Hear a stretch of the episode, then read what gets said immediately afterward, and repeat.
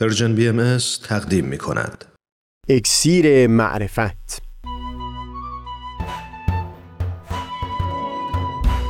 مروری بر مزامین کتاب ایقان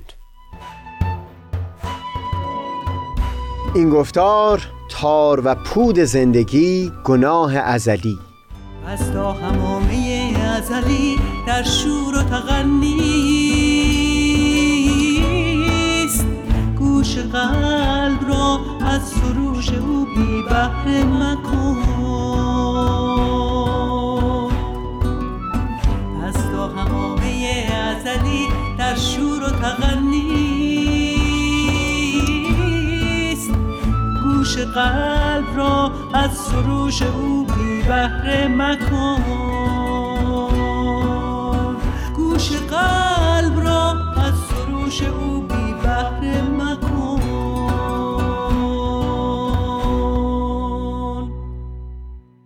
دوستان سهیل کمالی هستم. تلاش من اون بود تا بحث هایی که زیر عنوان تار و پود زندگی پی گرفتیم.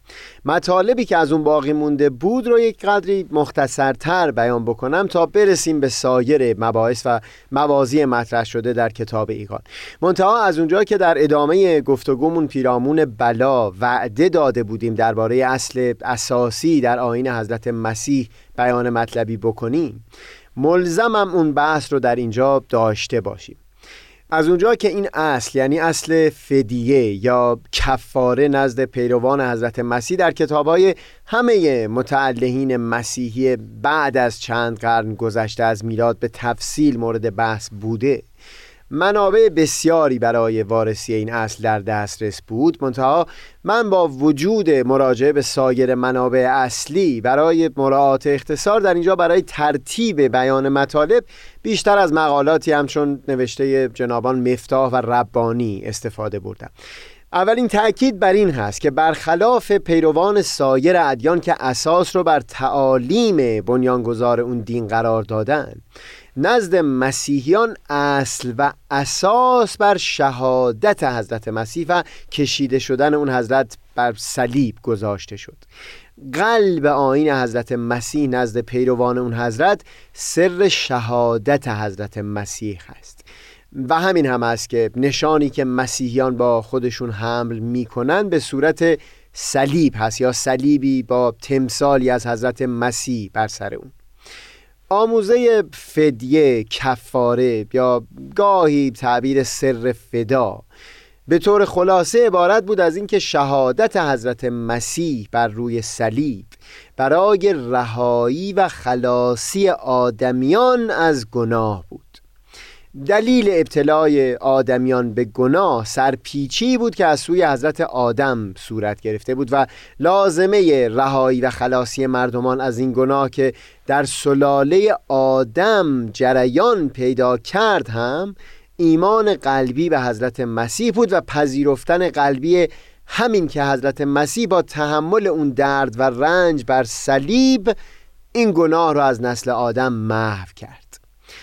در قرن چهارم و پنجم میلادی سنت آگوستین در آثار خودش بر اساس نامه های پولس این اصل رو تبیین کرد و در میان بسیاری از نهلهای مسیحی بعد از اون آموزه فدیه یا کفاره به عنوان محور و اسکلت اصلی باورمندی به آین حضرت مسیح لحاظ شد.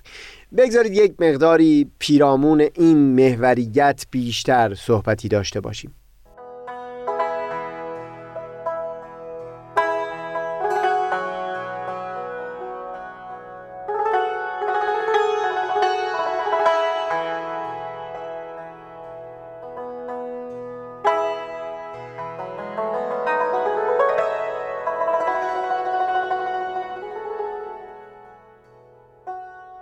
یکی از مهمترین موضوعهایی که ارتباط مستقیمی با اصل فدیه یا کفاره پیدا می‌کنه بحث انسان شناسی هست.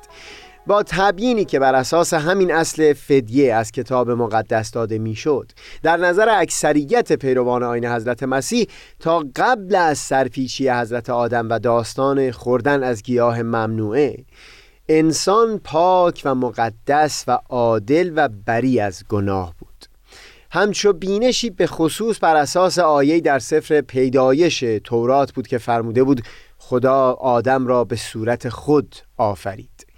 بعد از داستان حضرت آدم و سرپیچی که از اون با عنوان اوریجینال سین گناه نخستین گناه اصلی یا گناه ازلی یاد میشه این قداست و پاکی در انسان از بین رفت. آدمی محکوم به مرگ شد و هم نسل انسان به گناه ذاتی و فطری دچار شد.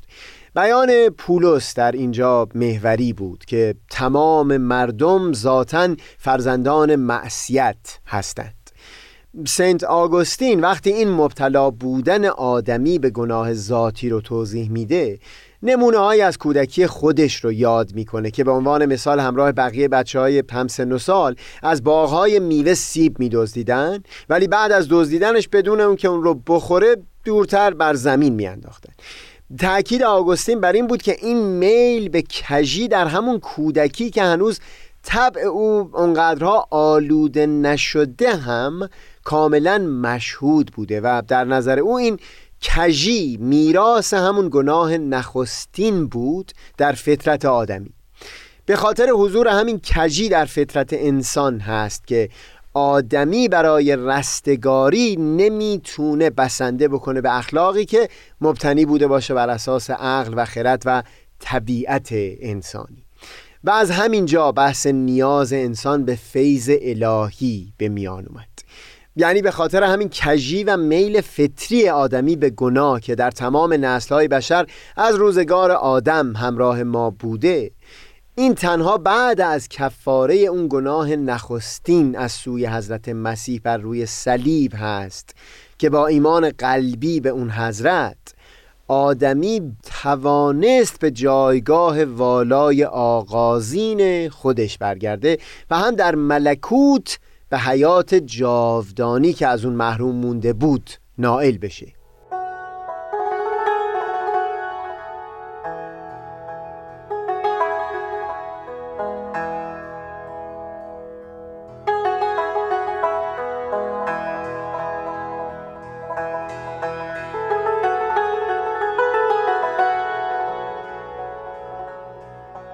توجه به توضیحاتی که بیان کردیم آموزه فدیه یا کفاره یا تعبیر غیر رایج سر فدا که من شخصا بیشتر میپسندمش نه تنها ارتباط مستقیم پیدا می‌کنه با نجات شناسی بلکه در نظر بیشتر متعلهین مسیحی دقیقا برابر با اون انگاشته میشه.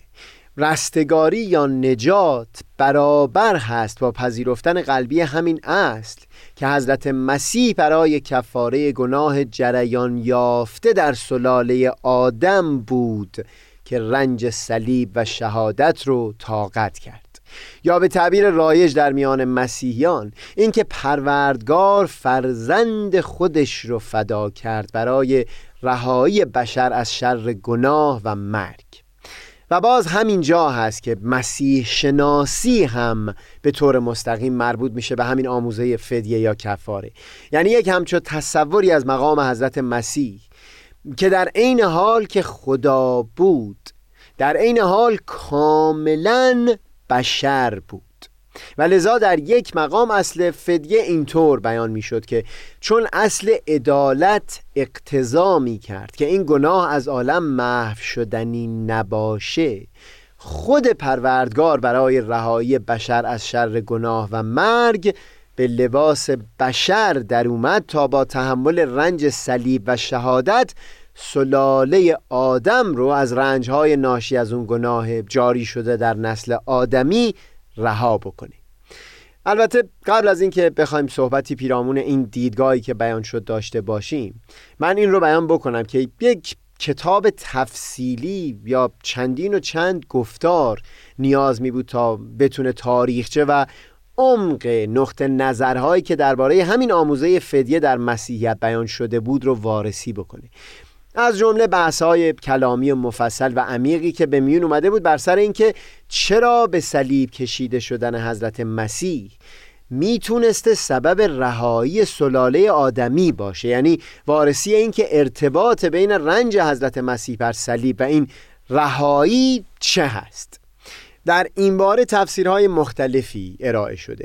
در هر حال این مطلب بسیار مختصری که من در معرفی این است در اینجا بیان کردم به هیچ وجه حق مطلب را ادا نکرده به خصوص وقتی شخصی این رو لحاظ بکنه که این آموزه اصل محوری آین مسیحی برای اکثریت پیروان اون حضرت به حساب می اومد منتها در اینجا چاره ای نیست مگر اینکه ما به همین مختصر بسنده بکنیم.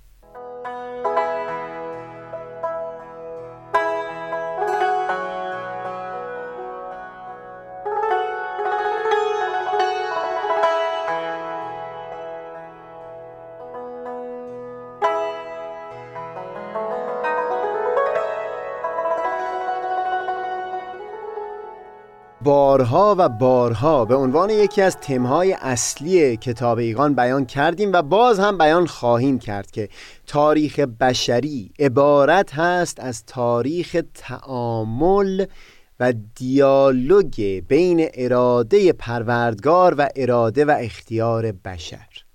بیان کردیم که کلامی، بینشی و جوهری از سوی پروردگار به خصوص از طریق پیامبران الهی. در تاریخ ظهور می‌کنه و اونگاه بشر در آن سوی دیالوگ در مواجهه و تعامل با اون کلام و جوهر بینش ها و اندیشه های از خود بروز میده. در ظهور بعدی پیامبر الهی این عهد و اطمینان از پروردگار داده شده که حکمن سخنان بشر هم شنیده شده و باز در تعامل با همون اندیشه هاست که در ظهور جدید منویاتی با عالمیان در میان گذاشته میشه. آموزه فدیه یا کفاره که از سوی قالب پیروان حضرت مسیح به عنوان اصل محوری آین مسیحیت به حساب می اومد از اونجا که در واقع نتیجه تعامل و مواجهه اراده و اندیشه بشر پیروان آین مسیحیت با کلام الهی بوده در آثار بهایی هم شنیده شده. اینکه بهره فراوانی از حقیقت در اون هست مورد تایید قرار گرفته و اون جوهر رو گرفتند و اسارش رو در آثار چکاندند. اون اساره همون بحثی بود که در این چند گفتار گذشته داشتیم. اینکه نانیکویی های آدمی اثرش از عالم محو نمیشه و ماندگار هست و اینکه به اقتضای اصل عدالت فقط و فقط بلا می‌تونه سبب محو اون اثر بشه. در آثار بهایی این اندیشه از سوی پیروان آین حضرت مسیح را هم پذیرفتند که بزرگترین حامل این بلا همانا مظاهر مقدسه الهی یعنی پیامبران هستند. همین هم است که در آثار حضرت بهاءالله درباره بلاهایی که خودشون تحمل کردند هم فرمودند که حبس را بر خود پسندیدیم تا سبب آزادی عالمیان بشه و زنجیر و قل رو بر پا و گردن خیش طاقت کردیم تا سنگینی از دوش آدمیان برداشته بشه. و بیانات مشابهی فرمودن درباره بلایای وارد بر حضرت باب و شهادت اون حضرت و هم شهادت حضرت مسیح و اینکه صلیب رو بر دوش حمل کرد تا نانیکویی های عالمیان رو پاک بکنه. منتها این بینش رو هم افزودند که سایر مقربین و اولیا رو هم در این جریان شریک دانستند. پیامبر الهی را همچون درختی تصویر کردند که اون تبری که بر تنه این درخت اصلی وارد اومده صدالبته شاخ و برگ ها را هم تحت تأثیر قرار خواهد داد و اونها هم در این بلا شریک پیامبر الهی خواهند بود.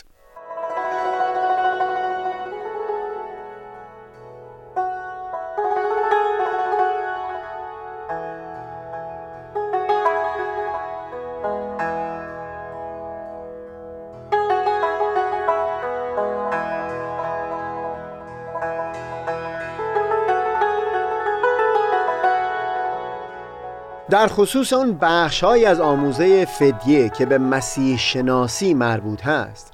من پیشترها یک وقتی در خصوص بیانات وارد شده در انجیل در خصوص مقام الوهیت مسیح بیان مطلب کردم. اما بعدها هم در این سلسله گفتارها درباره مقام پیامبران بر اساس کتاب ایقان بحث تفصیلی خواهیم داشت. هرچند انسان شناسی بر اساس کتاب ایقان رو هم ما مفصل بحث خواهیم کرد اما بگذارید در خصوص انسان شناسی که در ارتباط با آموزه فدیه بیان کردیم در اینجا به اختصار بیان مطلب بکنه. باز هم همون گونه ای هست که پیشتر بیان کردم. اون اندیشه ای که از سوی پیروان آین حضرت مسیح در مواجهه و تعامل با کلام الهی ارائه شده بود. بخشی که حقیقت نیکویی در اون بود رو گرفتند و اساره اون رو در آثار چکاندند. اینکه در طبیعت انسان میلی و تعلقی به طبیعت هست رو به وضوح در آثار بهایی بیان کردن. فرزند شارع آین بهایی و مبین آثار ایشون حضرت عبدالبها در رساله مدنیه مثالی شبیه به مثال سنت آگوستین رو در خصوص طفل انسان بیان می‌کنه.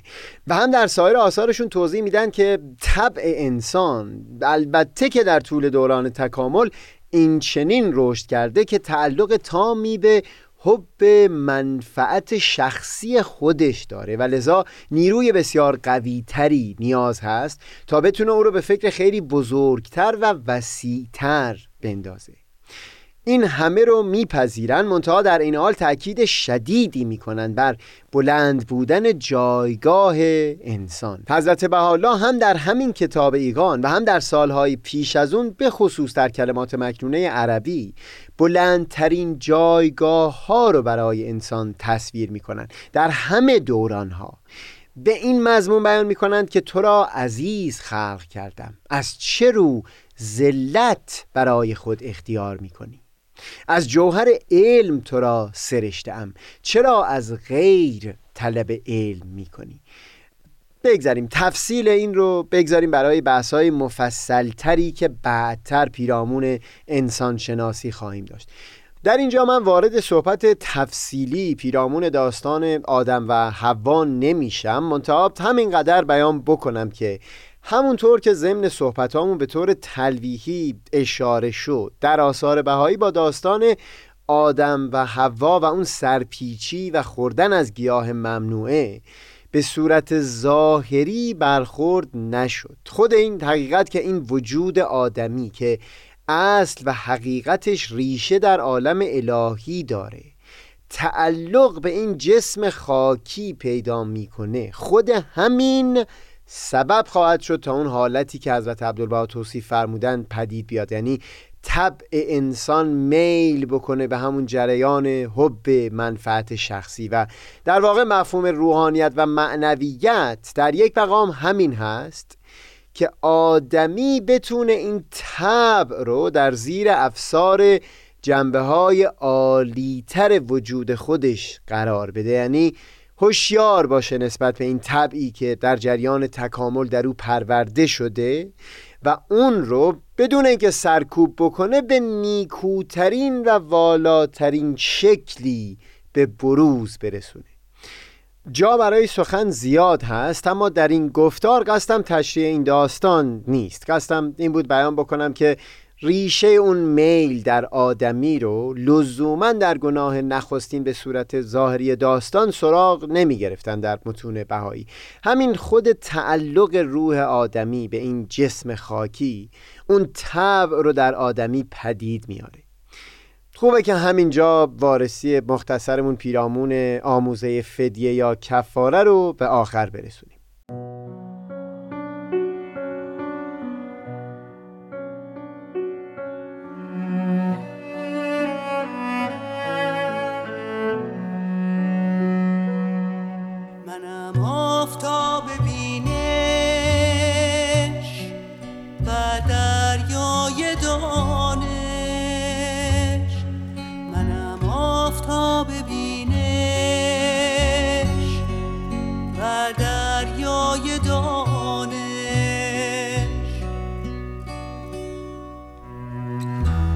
Başmur